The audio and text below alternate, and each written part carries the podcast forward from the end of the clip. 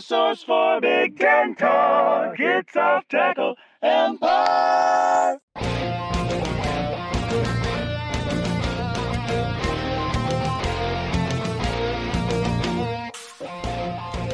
Welcome to the Blocking Charge Cast, an off tackle empire production. Uh, this is Steve Bronick with uh, regular Jesse, and I'm also with MN Wildcat. And since I haven't been watching all that much basketball, we're eventually going to get to uh, the, the beginning of the Big Ten schedule here, where uh, you know where my two hoop heads here will discuss things in very technical terms, and I'll just sit out here and kind of you know snipe in something, some sort of unrelated derailment every every now and then. Oh yeah, Uh, this is a don't wanna feel the, uh, sabermetrics based I don't wanna feel podcast for sure. How is so- everybody doing? I thought the, I thought the role that Thump was doing here was the role I was going to play. So boy, we really have made a hash out of this. Oh boy. Well, as you said before we got started here, you had to finish up the prep on your hot dish, and I was confused because you said you were putting the hot dish in the oven, and I, you know, queried of you if the dish is already hot, why does it need to go in the oven? I'm not going to dignify that with a response. Speaking of not dignifying the response, we'll get into the non-conference season in very quick fashion. Of course, it's been a while since we last recorded. You know, good luck finding a little bit of time to pry loose from other contributors over the holidays. Is all I will say to that. But it was an eventful off season or non-conference season in that, first of all, the conference issued two severe beatings to the Duke Blue Devils. The second of which was so bad that it made Coach K pause and speculatively wonder, why are we doing this? yeah, that was that was fantastic because it was a dramatic reversal from his his earlier thoughts on that. But I, I guess all it took was, I mean, eh, that was one of the most satisfying games I've ever seen. But I guess all it took was just being completely outclassed in, in his own gym for him to suddenly realize, you know, maybe it's in everybody's best interest if the thing that's in my best interest happens. Right. And and so interestingly enough, though, a couple, I think it's been maybe a week, week and a half since this happened. The Duke women's team opted to just to, to withdraw from the season. And I believe they were off to a considerably better start than the men's team was. Uh, so that's kind of an interesting dichotomy there. Again, why are these things not alike? Well, follow the money. Um, but lots of other interesting data points in the non-conference. But yeah, the, the Duke thing was interesting. Big ups to Kara recorded- Lawson, the head coach of. Go ahead, Steve. and this is being recorded after we've recorded but not yet released the, uh, the football podcast for this week. But since we recorded that, there's been questions about Ohio State's fitness to play in the national title game due to COVID.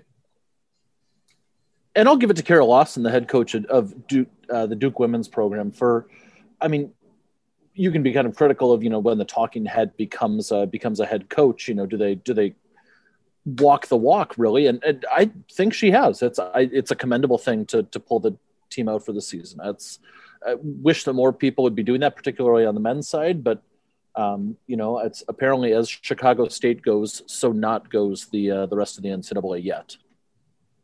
Yeah, it, that'll be an interesting. I, I would assume that whatever happens with the NCAA tournament field, whether they decide to pare it down, they're not going to, by the way, because that means fewer games to sell to the broadcast networks. But I mean, you can forget about tournaments like the NIT, the CBI, the CIT. Those things are not going to happen. I, I can't imagine there would be enough teams willing to partake in that kind of because the payouts for that, I think, are minimal.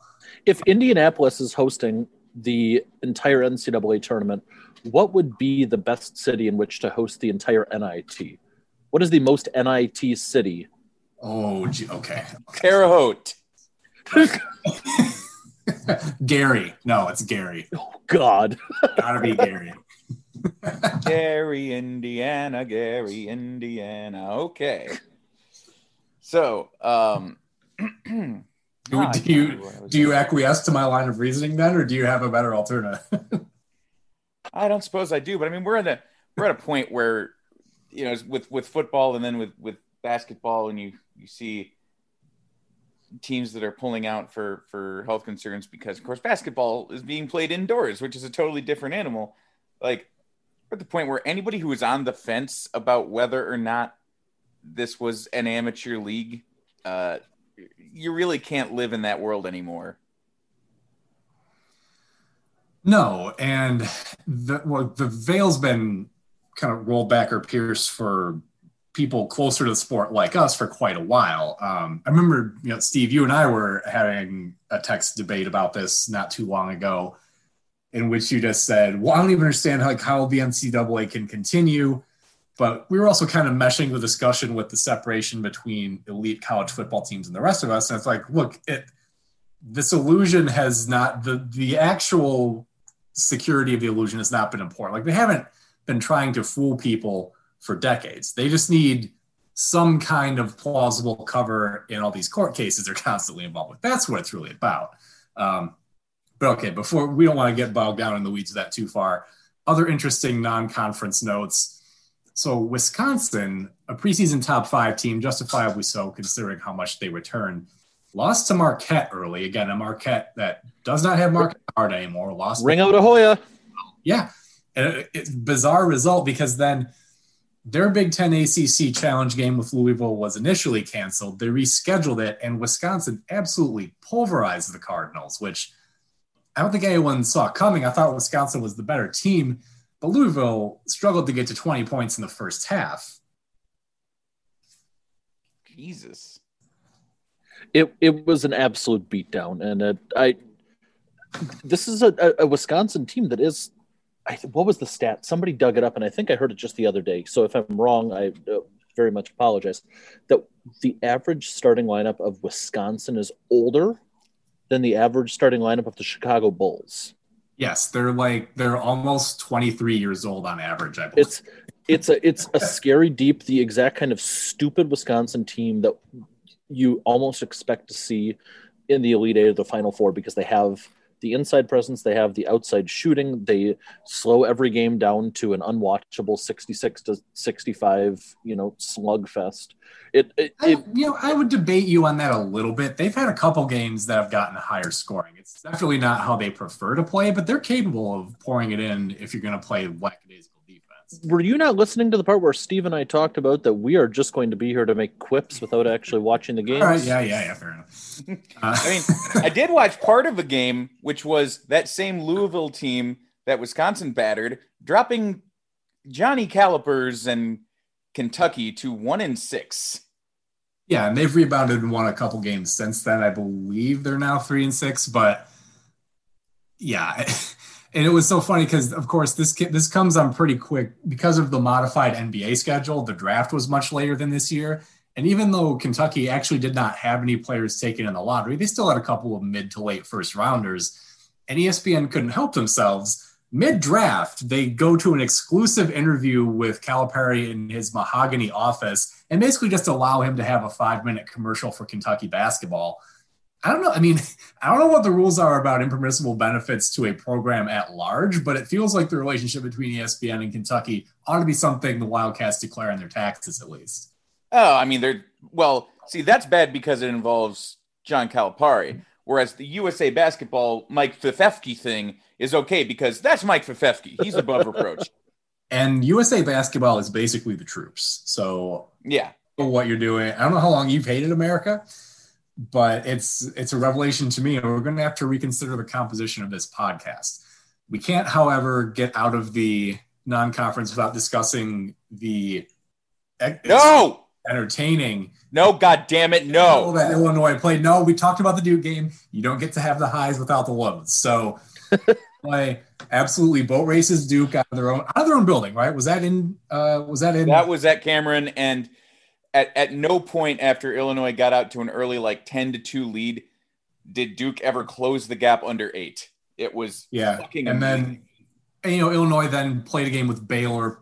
Certainly I think the second best team in the country. The best is Gonzaga by a mile, but man, um, it sucks that we didn't get that Baylor Gonzaga game because that was a game that was scheduled that got canceled due to COVID and yeah, Baylor like I thought that Illinois played reasonably well, but Baylor just looked terrifying. I couldn't believe we're a good passing team. I couldn't believe how inept their guards made us look. Um, they're just just so good at getting in those passing lanes, and they just they play such good defense, and they're so athletic. And really deep too. I mean, That they're- was they're- what, yeah, the the depth that they had just just kept bringing in players, and it was like eventually you thought there was going to be a drop off, and just the harassment of Illinois that entire game was was astonishing. So I didn't feel too bad about that one. That was just that was an impressive thing to watch. And the one you did feel bad about was Yeah, we lost to Mizzou again. Um, and I, I, I don't believe we've ever defeated Jeremiah Tilmon. No, we defeated Jeremiah Tilmon the one year, but we've never defeated Mark Smith in bragging rights. Um, um, remind, was that before or after Illinois fired Lovie Smith? It was oh, right that was after. It was after. Okay. Well, so at least by that point, you knew that, okay, look, you've got a basketball coach who plainly does not give a shit about beating Mizzou because there's no, there's been no excuse these last two years for losing to him. This one, you and this was one where you really could. Free throws were a big thing because suddenly Illinois is terrible at them. We didn't have this problem last year, but it's become a season long thing. Had we made like 70% free throws, we beat Missouri by a comfortable margin, but we shot like 40. But also, just watching the game, it- you would have thought that Mizzou had much better athletes than Illinois just because they seemed like they were just so. It seemed like they had a lot more energy yeah, they're more energized to play the game. It- they were outrunning us in transition, and it was you just see that sometimes. It, it- it's No, so brutal. Missouri, that was a very bad stretch. I'm glad I had the Duke win in there because otherwise it would have been Illinois puts plays the best first quarter football I've ever seen, and then loses badly to Iowa anyway.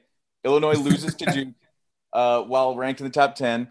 Illinois doesn't care about beating Northwestern, and then Illinois doesn't care about beating Missouri. It would have been like the worst week that you've gone through as an Illinois fan it was still pretty bad, but the Duke win did a lot for it. Yeah, uh, and I will say, you know, Missouri they just lost to Mississippi State either yesterday or the day before, but bef- at that point they had climbed up to 13 in the rankings. So it's not like it, it was one outlier performance. Then they've just been mediocre. They've they've been good this year, and a lot of They have a lot of talent, which Clownzo always has. right. Just But this time, some of that talent you mentioned, Tilmon, Mark Smith, those guys are seniors or at least upperclassmen. So well, I mean, talent, Mark Smith. Uh, we're not talking about the same thing. I guess, but if he was that bad, I don't think he would stick in your craw quite this quite this way. Um, so Oh, he performs exactly as bad as he's always been whenever he plays against us, and they still goddamn win. maybe it is just to tease you guys that I don't know. Uh, His ass can't dunk. yeah, well, Iowa also sledgehammered Iowa State in their annual non-conference matchup by enough of a margin that it's not really worth dwelling on. Um, and then to put a capper on the non-con discussion, as we mentioned, a few games in the Big Ten ACC Challenge were lost due to COVID cancellations, including including the one I was looking forward to selfishly, which was Michigan State Virginia, aka Hauser Schlacht, because obviously the Hoos are home to the other Hauser brother. But that Both traders, I'll mention as a Marquette, uh, you know, also alum. well, I, you know, they didn't want to share the ball with Markus Howard, so they both sat out a year.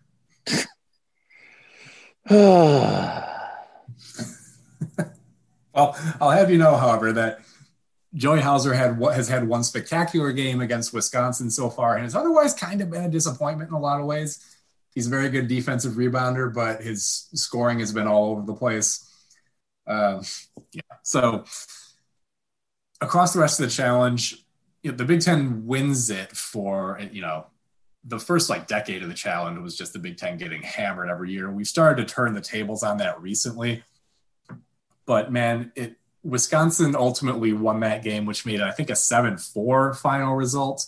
It should have been like ten to one because in the challenge, uh, Purdue had a twenty-point lead over really kind of a middling Miami team. They managed to blow that.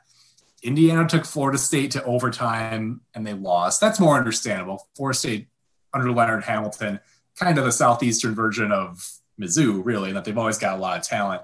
Whether they actually use it or not is up in the air, but individual players are good enough to beat you by themselves. And then I'm sorry to say it, MNW, but your your Wildcats had God. Hey, look, all three of us have some form of really shitty loss that we're going to have to try and power through explaining. just an epic bed shitting. It was fantastic. Love it. Kid. Highly recommend. Now remembering you have two timeouts when you get trapped in the corner with 40 Jeez. seconds left in the fucking ball. It's really it's it's just stupendous. So he did the inverse Chris Webber.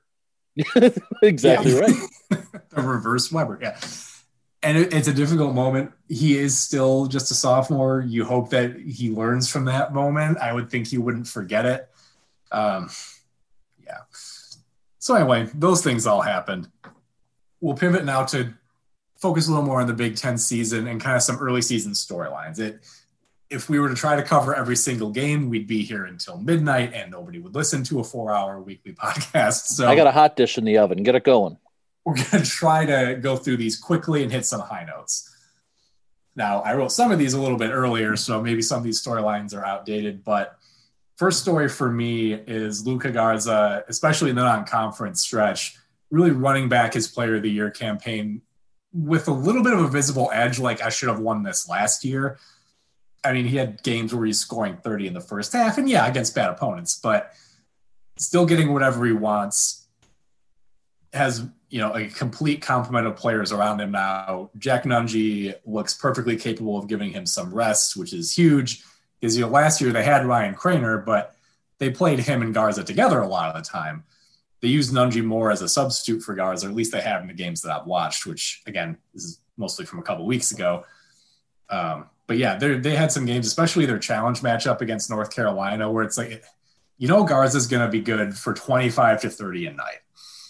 But One they- thing that I'll mention with him is that, it, and and this is very much you know kind of tooting our own horn, is that Northwestern broke his streak of I think it was 25 consecutive games of scoring 20 points or more, and I mean Garza looked human in that game. It was as soon as he would catch the ball in the post, Northwestern would have Pete Nance on him, who we might get to later. Um, but they would bring over usually it was Robbie Beran really quickly, uh, Robbie Beran or Anthony Gaines to double him, and it was in part a, a not great shooting night out of the Hawks from deep. But I mean, there there seems to be kind of a way forward with with defending Garza, and it's you know we saw some some issues with the defensive effort there. I mean, Nance at one point blew by him, and Garza almost fell over, which I would have enjoyed retweeting at every Iowa fan in existence. Um, he's national player of the year, maybe with the, the the amount of the amount he's putting up in terms of points per game, but boy, I, you watch him and you almost just feel like this is a team that's just designed to get those eye popping stat lines. And That's I was gonna say just about the same thing because the because the offense runs through him to to such an extent that it's really it's really incredible. There's like there's other players on the team that can do things, but it's almost like uh it's almost like a thing where like you know they're going to run Derrick Henry, but you know there's only so much you can do to stop them. It- it's kind of like that. You know that they're going to go to guards or they're going to try and find a way to get him get it to him any way that they can, but it's Yeah, really def- difficult defensively- away, and you have to commit your entire team to it, or just leave Kofi there to Dikembe Mutombo his shit at the end of the game like last year. well, yeah. I do want to talk about player of the year though. Stealth candidate. Uh Ayo Dosunmu quietly averaging like 24 and a half per game for Illinois, I think, at this point. Um obviously having three losses, but he showed up in all those losses. So I mean, when when Illinois loses, he scores even more. yeah, I, I just don't think Ayo entered with enough. I mean, there's God knows there's still enough time to turn around. Being Big Ten Player of the Year, or you know, pushing for Big Ten Player of the Year could help with that. I just I feel like Luka came in with the headlines, and it's going to take a lot more for Ayo to kind Yeah. of overcome that. And I- but I, I agree with you, Io Steve, that he's, that he's putting up the numbers. And I hope Ayo doesn't win that award because that would mean that he's scoring a whole ton of points, which would probably mean that not as many people on the team are. Well, I don't know. I, to be honest, I think from a big picture perspective, if you've got a player who's going to win national player, you happily take that because you get you have to figure Isles gone after this year no matter what, right? Yeah, I can't believe that he played this year. Yeah, you've already got his replacements on the roster with Miller and Curbelo um, in terms of your future front court, replacing him and Frazier. which Curbelo is one of the most fun players I've ever had. The Yeah, and turning a guy into a national player of the year, that's a recruiting cap like Izzo doesn't use it doesn't have that kind of ammunition, although I misspeak, but um, that's that's the thing that you want. I think if you want to convince somebody like dominant guard, come here and be player of the damn year and then go in the lottery. Like I think you want that. I really do. Um, all right. We'll keep moving on here. This is the portion of the show where I will reluctantly, with a bitter taste in my mouth, acknowledge that Michigan is playing fine basketball across the board. We wondered in the offseason how they would do with this big transfusion of transfer talent. It's not something that this program has done recently. Um, Mike Smith has been an absolute revelation for them at the point guard, you know, makes them say Xavier who, and that he's both a capable scorer and a distributor. They got a huge sophomore jump out of Franz Wagner, who so oh, Franz Wagner, huh? Yeah. yeah, as we were interrupted mid recording. So Wagner's made this soft this freshman to sophomore jump that was not unreasonable to see coming, and that he's never going to be your primary ball handler, but they they're able to play him at the two a little bit, which lets them get more of their rangier athletes on the floor at the same time. Guys like Livers and Johns playing the three and four instead of, yeah, and basically the, the main advantage to that is that they can keep a true center on the floor and still get a little bigger if they want to on the wings. So between Dickinson and Austin Davis, they have the five covered at sometimes they're going to want to go a little smaller there, but they can keep one of those guys out there and still have capable playmaking all the way up to two um, outside of your traditional point guard. So, so Andrew, when we were yeah. discussing Michigan in our preview one, uh, you know, most of the statements that we tried to make in general about Michigan always ended with that is depending on how good Hunter Dickinson is, how well he can you know, slide into that role. And yeah. would you say he's Holy been about moly. as good as you as they could have hoped for? In the limited sample sizes I've seen, he certainly has. But fortunately, one of us just got an up close and personal look at him not too long ago. And it was, I mean, in the Michigan ham blasting of Northwestern, it was incredible. The at one point he would catch the ball maybe 15, 16 feet out from the hoop, and Pete Nance literally just stood under the basket, and you could almost see him say to Dickinson, "Go ahead, you know, shoot a motherfucker." And, and Dickinson swished both of them.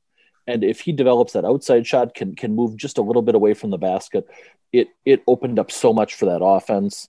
Um, he had a, a, just a big body inside, was tough on defense. It was a, an impressive, impressive performance from Michigan. They look like a complete team. Now, to be fair, you know, and, and insert the GIF here, if Northwestern is your best win to date, still we got to see some proof. It's you know it was UCF was their best win prior to this, so Michigan is still building into the season. This will be an outdated take by tomorrow when Michigan Minnesota has been played.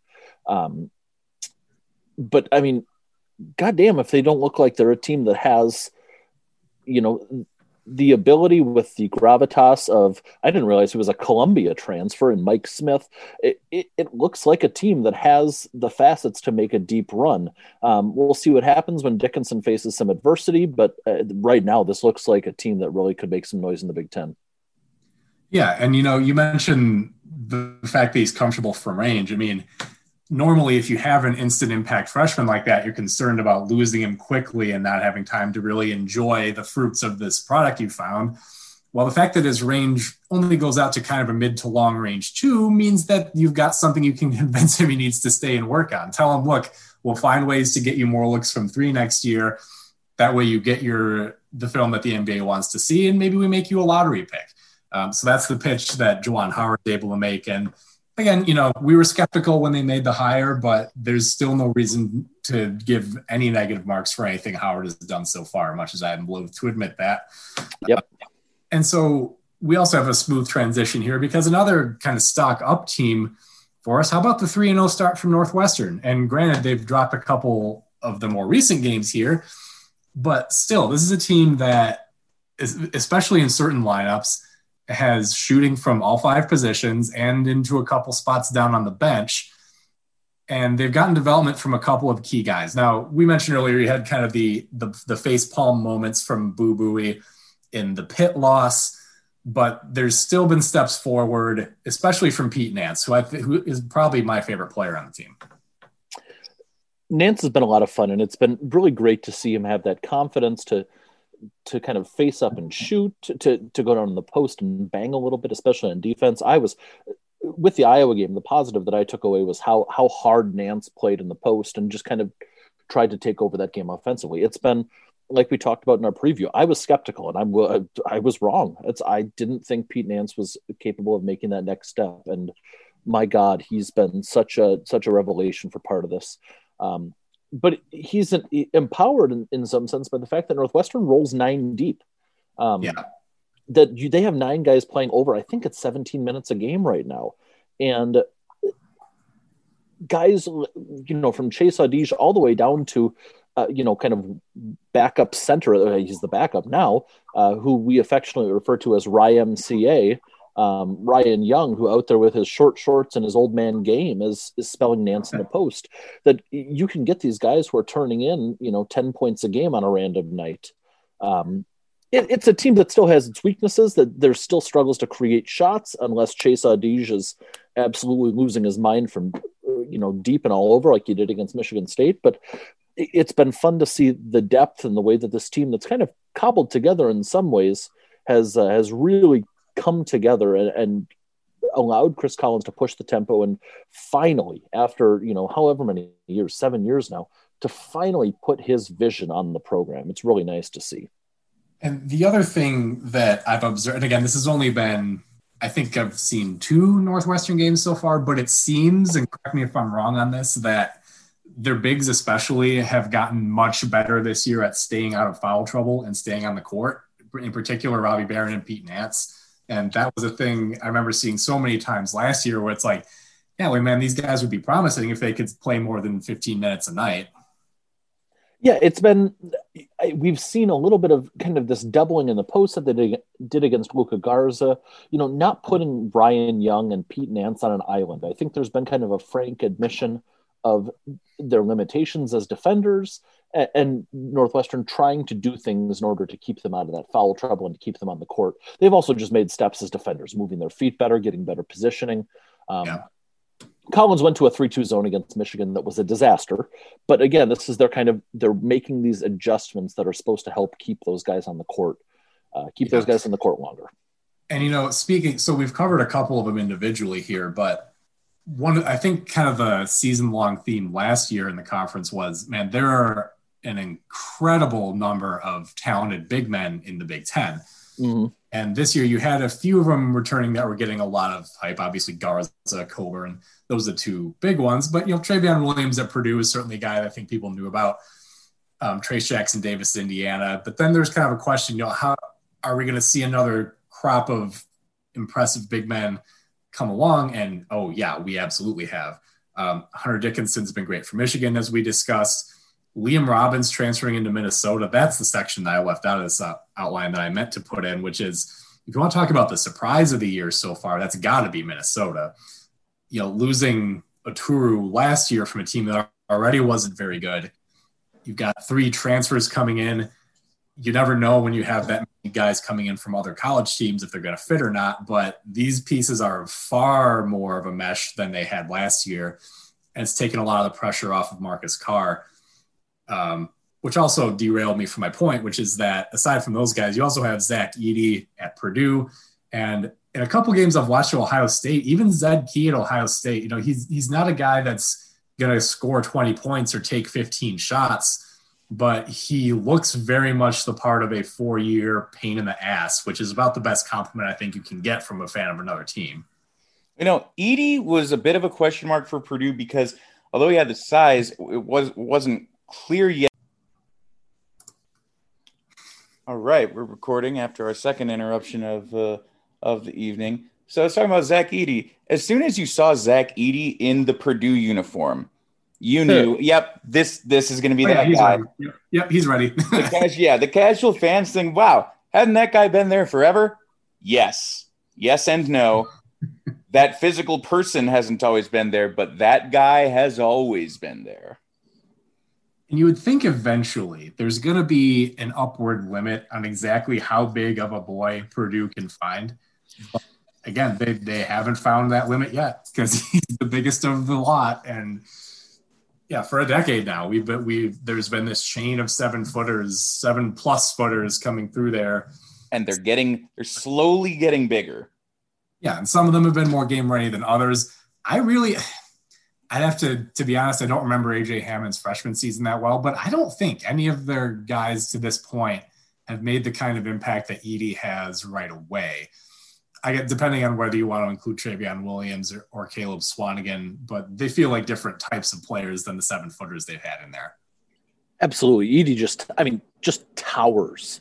Even over the center, I, am terrified to see when like Ryan Young or Pete Nance matches up against him because he just he towers over every player. He's uh, this commanding like this maypole that everybody has to dance around the entire time while they're out there. It's uh, he just he, changes the comp- the very complexion of the game by changing the height at, and the angle at which it's played. Yeah, all the shooting angles are different from mm-hmm. driving into the rim, and he's not a, he's not a terribly formidable shot blocker yet, but he's clearly got just the as you said the presence is sort of the whole thing with him. So. Well, that's enough optimistic talk. We're going to pivot now to some teams that are perhaps not accomplishing what we imagined they would. And as I sit here in my hell yeah, fuck you, in MSU full zip F like drive the fantastic thing that I got for Christmas. I'll have to send you guys pictures of it, but it is exactly. Is it neon green over gray? State. Uh, Pat. I, you know, honestly, um, after I don't even remember, we had a disastrous loss in those this year. You also had the win against Northwestern, did you not? Yes, and that's the yeah. thing is I was like, it, it, I was like, please put another bullet in our heads while we're wearing these damn uniforms, and maybe I'll never have to see them again. And then we beat Northwestern wearing them. And I. But didn't it start with a loss to Northwestern?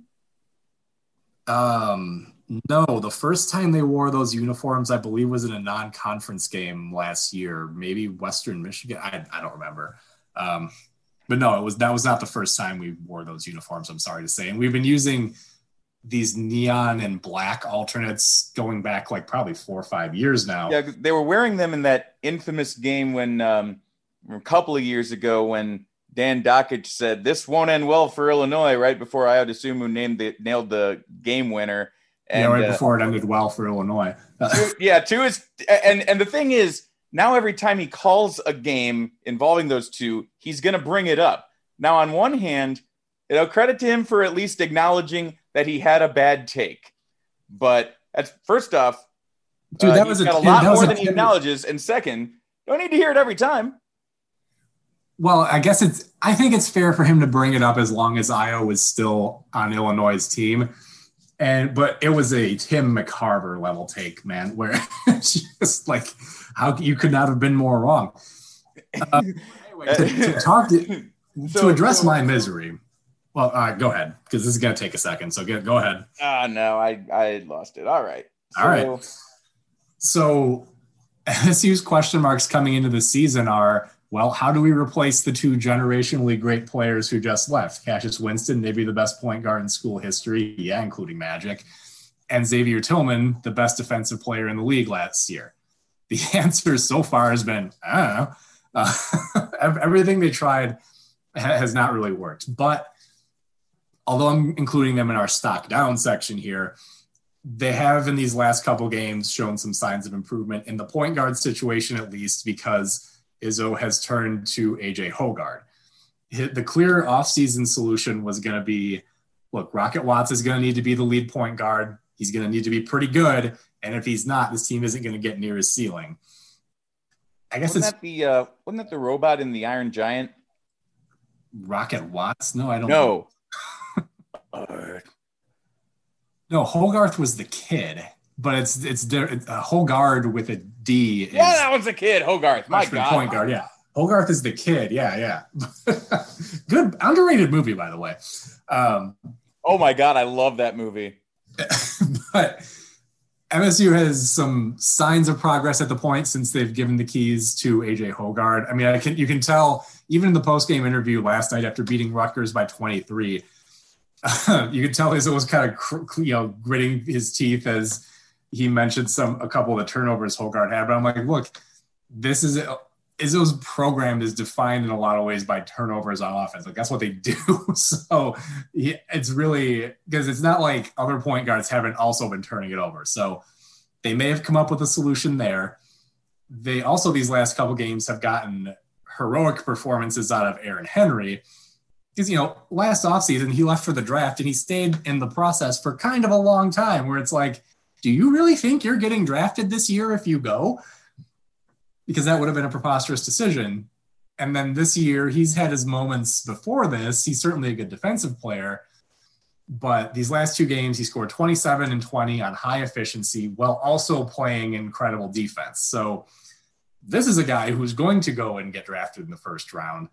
And they need that badly because they really don't have a solution down low yet. What Izzo has opted to do is give most of the minutes to Thomas Kithier, or at least to give him the most minutes, maybe not a majority of them. But he's a, honestly, he's a guy who my opinions on have kind of wandered the universe. When he was an underclassman on teams with a lot more talent up front, he was a role player. And when people in the Spartan fan base would criticize him, I'd be like, look, they don't really need a lot out of him. You know, if they get four, six points, a few rebounds, and decent defense, that's fine. Now that he's in a bigger role, that's kind of not fine, but they're still sort of making it work. And I don't, again, I don't know the exact criteria by which Izzo determines his minutes, but I don't know what Marcus Bingham is doing wrong to only get two or three. I thought Julius Marble looked really good earlier this year, but he's had a couple of non appearances. And then they've got the freshman Mady Sissoko, who is terrifyingly physically gifted, but clearly still kind of learning the game a little bit. But again, he's only going to learn the game if he plays, and they play him like two minutes a game. The front court rotation is just a little bit of a mess. Um, but they've gotten better. Their team defense is not quite as much of a problem as it was. Granted, that might be because Nebraska and Rutgers are not the most organized offensive outfits in the league. We'll see how they look against Purdue and then Iowa. But yeah, it, overall, kind of a disappointing start to the conference season, especially after you beat Duke pretty handily in the non con. But maybe some signs that they're going to turn things around. So, are there any signs of that at Indiana, both in the short term and the long term of turning things around? Because as we where we left them last year was that Archie Miller was bailed out by everything being canceled. Yeah, that. Um, they did just pull off the win against Maryland, a pretty tight one. Um, they've gotten a little bit of a leap forward. There's there's indications that the light might have come on for Ar- Armaan Franklin who's one, you know, we talked before the season basically like they've got this group of guards that's carrying over from last year. Are any of these guys going to become the guy, or are they really just going to step out of the way and let this early enrolling 17 year old phenom take over? That has not happened. In the Indiana games I've seen, Khristian Lander doesn't even appear to be playing. I don't know if he's hurt or what. Um, but they've gone with these older guards and the last couple games, there seems to be some indication that Armaan Franklin is turning the corner, which is good for them because as good as Trayce Jackson Davis is, he's not good enough to win very many games by himself. Yeah, they played a very sleepy game against a very sleepy Illinois, which was pretty contested until Dosunmu decided, hey, I'm going to score a whole shitload of points. Um, and yeah, Trayce Jackson Davis is really kind of the only thing that you can point to as a as a you know someone whose role is definite here. Um, but you know what else is an interesting big man role is uh, do you know who played the giant in the Iron Giant? Vin Diesel. Clearly preparing him for his uh, role as Groot then. yeah. And that was back when he was making like those triple X movies and stuff too. Quite an interesting departure. okay, so elsewhere in the stock down section, maybe this isn't fair because I at least placed their stock as quite low before the season anyway. Um, but Maryland, so this whole not, and you know, our Terrapin colleague DJ has been on top of this take from the beginning, which is it doesn't look like they really anticipated departures of Anthony Cowan or Jalen Smith in terms of a recruiting situation, which is weird in Cowan's case because he was a senior last year. yeah. That, yeah. I mean, at the same time, that does seem something like something that's in character for Mark Turgeon to just kind of forget about. Yeah, which is, you know, difficult to understand. And look, they pulled off a surprising win against Wisconsin, which I believe is their only win in conference to date. But aside from that, you know, they they they're losing Darryl Morsell for about a month because of an elbow. He well, he placed his face in the way of Hunter Dickinson's elbow, according to Dan Dakich. Uh, well, you're correct. They are one and four in the Big Ten. Yeah, so their only wins over Wisconsin. Um, Darryl Morsell was their only senior. He's out for a month now, and they're really getting virtually nothing from their freshmen either. So the list of names that you can rely on as contributors is getting pretty short here, and their scoring is balanced but do you get enough from Eric Ayala, Aaron Wiggins, um, and Donta Scott to cover for the fact that you don't have much depth? I mean, the Jairus Hamilton, the Boston College transfer, has been helpful for them, but they don't have a true reliable option at the five, nor do they really have a traditional point guard. Ayala is more of a combo guy, and it shows at times. Their, their offense looks really clunky, and I don't know what they expected. Um, although, as we mentioned earlier, we may not have been recording at the time. Anyway, Nebraska is also in the Big Ten. Much to the, allegedly much to the chagrin of Nebraska.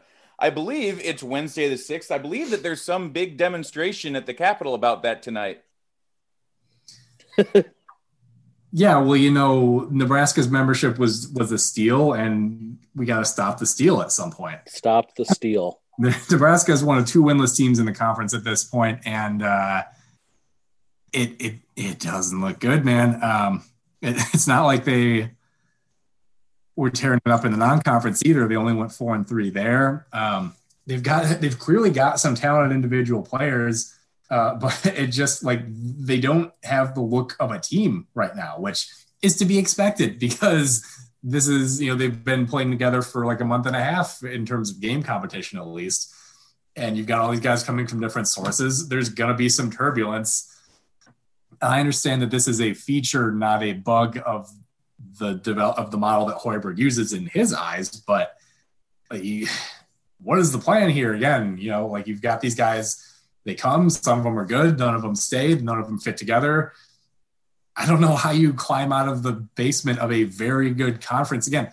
Michigan State's two and three in the conference right now, and they're still ranked 23rd. So, but just uh, blow it again, blow it up, try it again every year until you just happen to stick all the right shit together.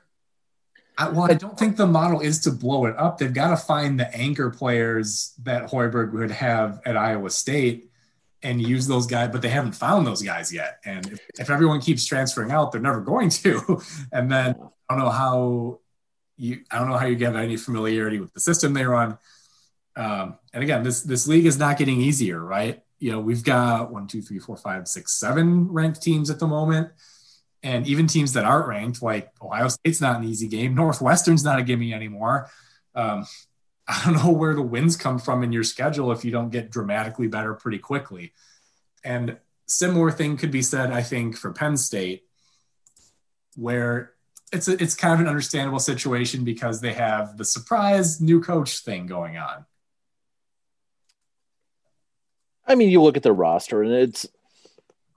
I think at this point, it's just kind of a get through this season and hope that eventually, you know, uh, Hoiberg figures out who his you know, like you said, who those kind of stability pieces are going forwards. And I, have I've been moderately impressed with Dalano Banton. It's he, I mean, he seems like a guy who in any given night could go off for a triple double because he's, uh, you know, he's six foot nine playing the point yeah. guard. It's yeah.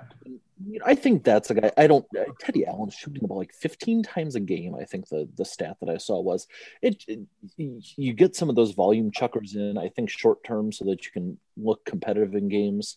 Um, and, and on the whole, it just feels like a kind of you know ride this season out.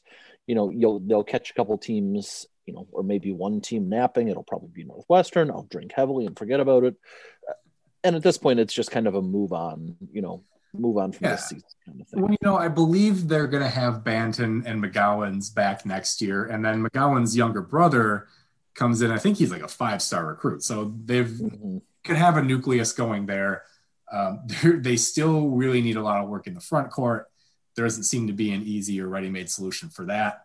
Um, and then again, the other the other program that we wondered about was Penn State because last year they had kind of this breakthrough season, and you thought that okay, so yes, Lamar Stevens is leaving, and he's clearly the centerpiece of this. but you saw enough from the supporting guys at times, you know, Isaiah Brockington and um, Myron Jones, that you they got big improvement out of John Harrar. You think maybe they can put it together. and I know that our Penn State friend Aaron was certainly of the opinion, I think still is, that Seth Lundy is every bit the player. Well, maybe he hasn't said this, but that basically they wouldn't miss a whole lot from Lamar Stevens leaving because Seth Lundy was going to be that guy. And he scores a little bit, but they're not the same team with him in Lamar Stevens' position. They just aren't. And I don't know. Maybe Pat Chambers had plans with him that have not come to fruition because Chambers ain't there no more. But this is another team where you kind of scratch your head and you wonder, all right, so like, what's the way forward here? Well, the, the way forward for them is to get somebody inside. It's they're one of the worst teams in the in in the conference. I think the worst in terms of getting defensive rebounds per game. Uh, you know, John Harrar, who I think is all of six nine, it, local, you know, localish kid, but just isn't the isn't the answer. They, I think they have some, you know, next year they could be terrifying with Jones and Brockington and Dread and Sessoms all being seniors next year. Um, they could be good, but they're I don't think they have a guy over six nine on this roster, and and just they don't. They're not a big team. They don't lock down defensively. It's. I think this is just kind of a lost year for Penn, Penn State basketball. That, um, you know, you just they're going to need to find time to develop. You know, and whether it's Jim Ferry or anybody else going forward, they're going to need time to develop a, a, defensive identity and some sort of presence. You know, inside or you know beyond just brocking, beyond those big names doing the scoring. I will tell you though, as far as the front court goes, how about this for an all name entry when you've got Harrar butt trick?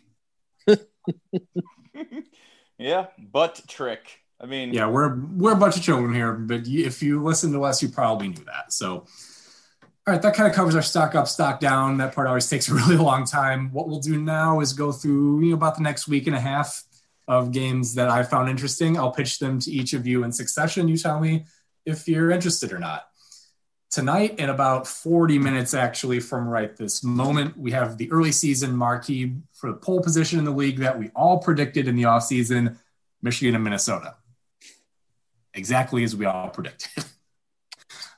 You, you tuning in. We've got liam robbins versus hunter dickinson. We've got marcus carr going up against the transfer backcourt for the wolverines. What do you do? What do you say? Inside this or watch the revolution I'm curious to see Robbins against Dickinson. I think that's really the exciting kind of matchup for me.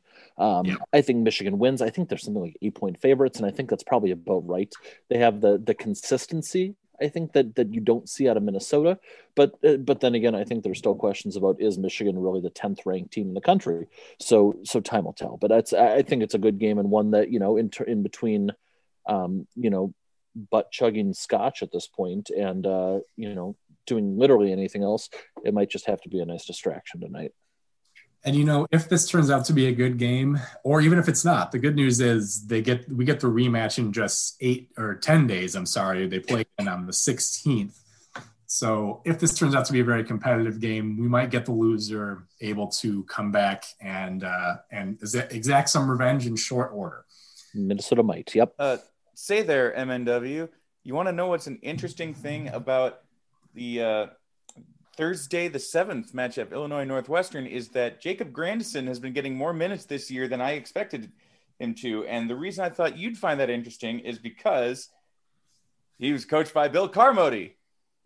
Oh, I forgot the Grandison transfer from Holy Cross to uh, to Illinois. Yep, it almost makes me want to root for him, and I do root against Holy Cross in every single game that they play because they made you know, a terrible decision in, in jettisoning the greatest basketball coach known to mankind. Well, you can root for him and root against Illinois because he's probably not going to be on the floor for a whole hell of a lot of the game, but. Uh... There's a pretty solid chance. In fact, I'd say it's almost assured that Grandison's going to be the last Bill Carmody player to ever play in the Big Ten, wouldn't you say? Yeah. It looks yeah. it looks good at this point. Yep. Yes, I think I think he I mean he definitely has another year because of the frozen eligibility thing. And then I want to say he has another year after that. I think so, it's junior. Yeah. I don't know. We'll we'll see it during um, what I like to refer to as the, the, the shorthanded thing. Like I noticed that Andre Curbelo really makes the Illinois offense kind of go. He's I, I I sort of said that I thought he had more upside as a distributor than Ayo Dosunmu, and he's really been like even when he's not done the smartest things, it's always things that like get people. It's almost like it gets people more uh, prepared to receive passes whenever the hell because he can hit anybody at any time. But uh, but basically, when he's when he's not on the when he's on the floor, it's an Illinois power play. Um, he doesn't start games because Brad Underwood likes to leave a player that he should start on the bench for some reason.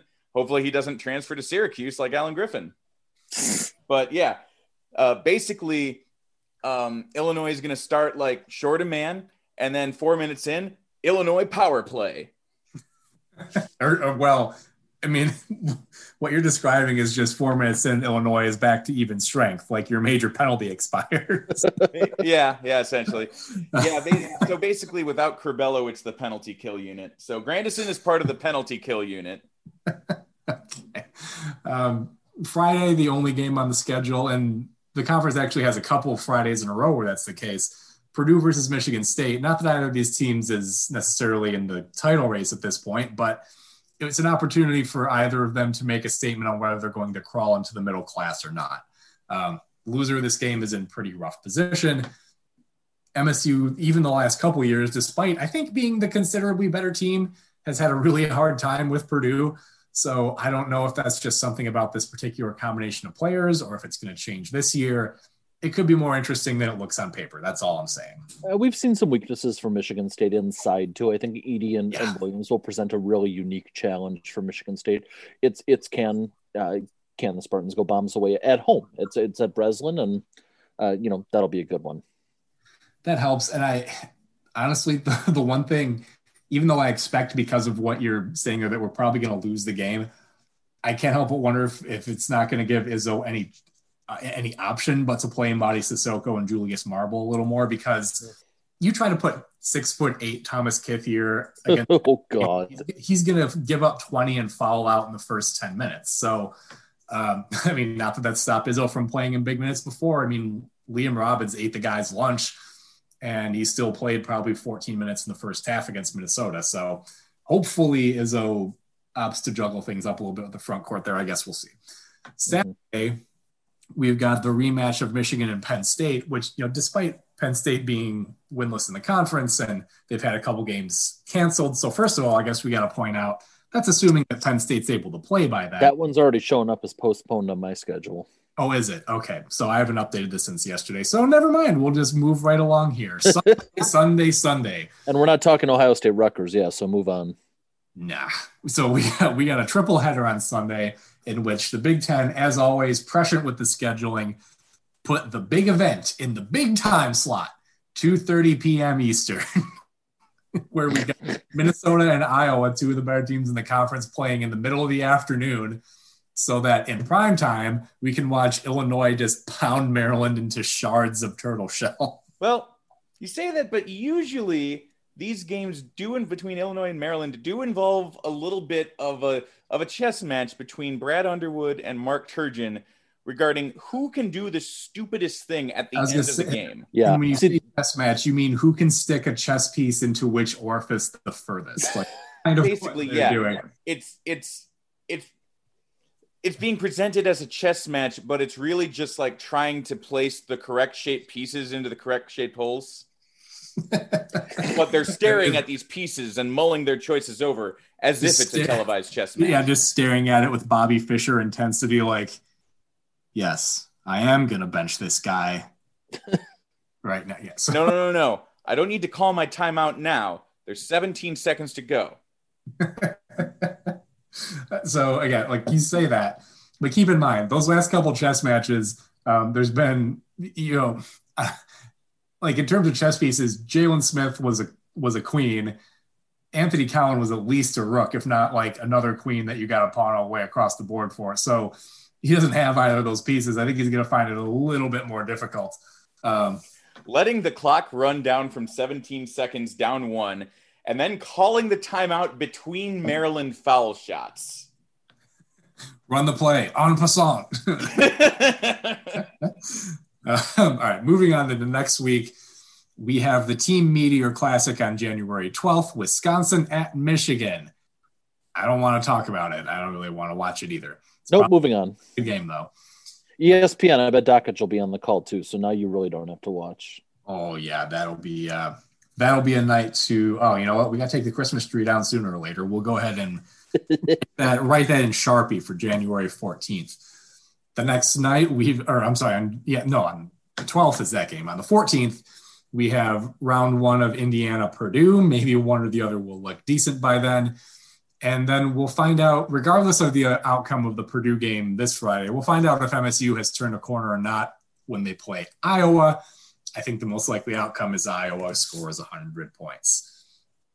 Then a slight contrast from that game. The next day, we have Wisconsin and Rutgers in the race to 50. Jesus, given what they just did against Michigan State, 50 might be generous with Rutgers. They can't they can't help but they can't help but be better. So like the thing is, I know and again, that game yesterday is not going to help this perception.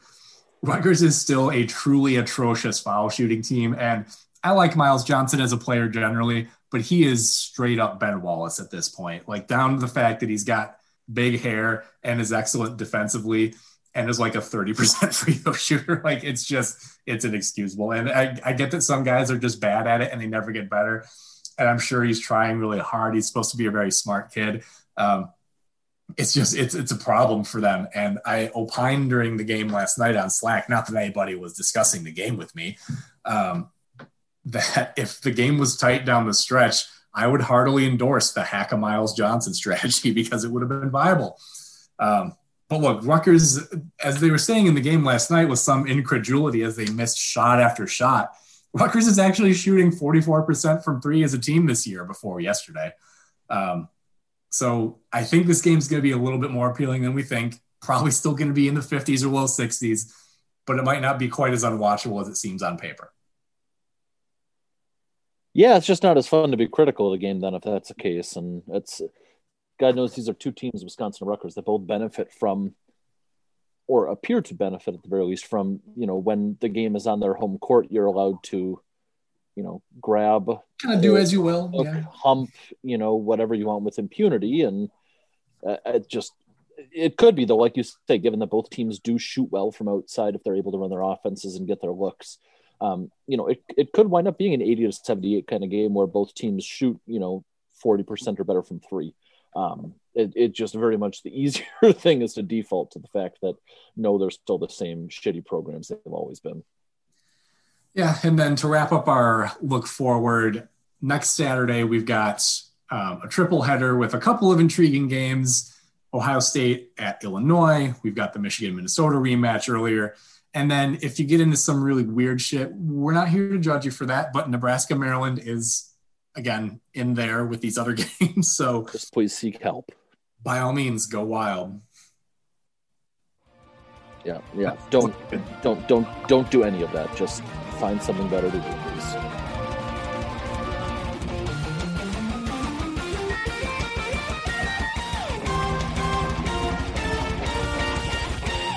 Your source for Big Ten talk. It's off tackle empire.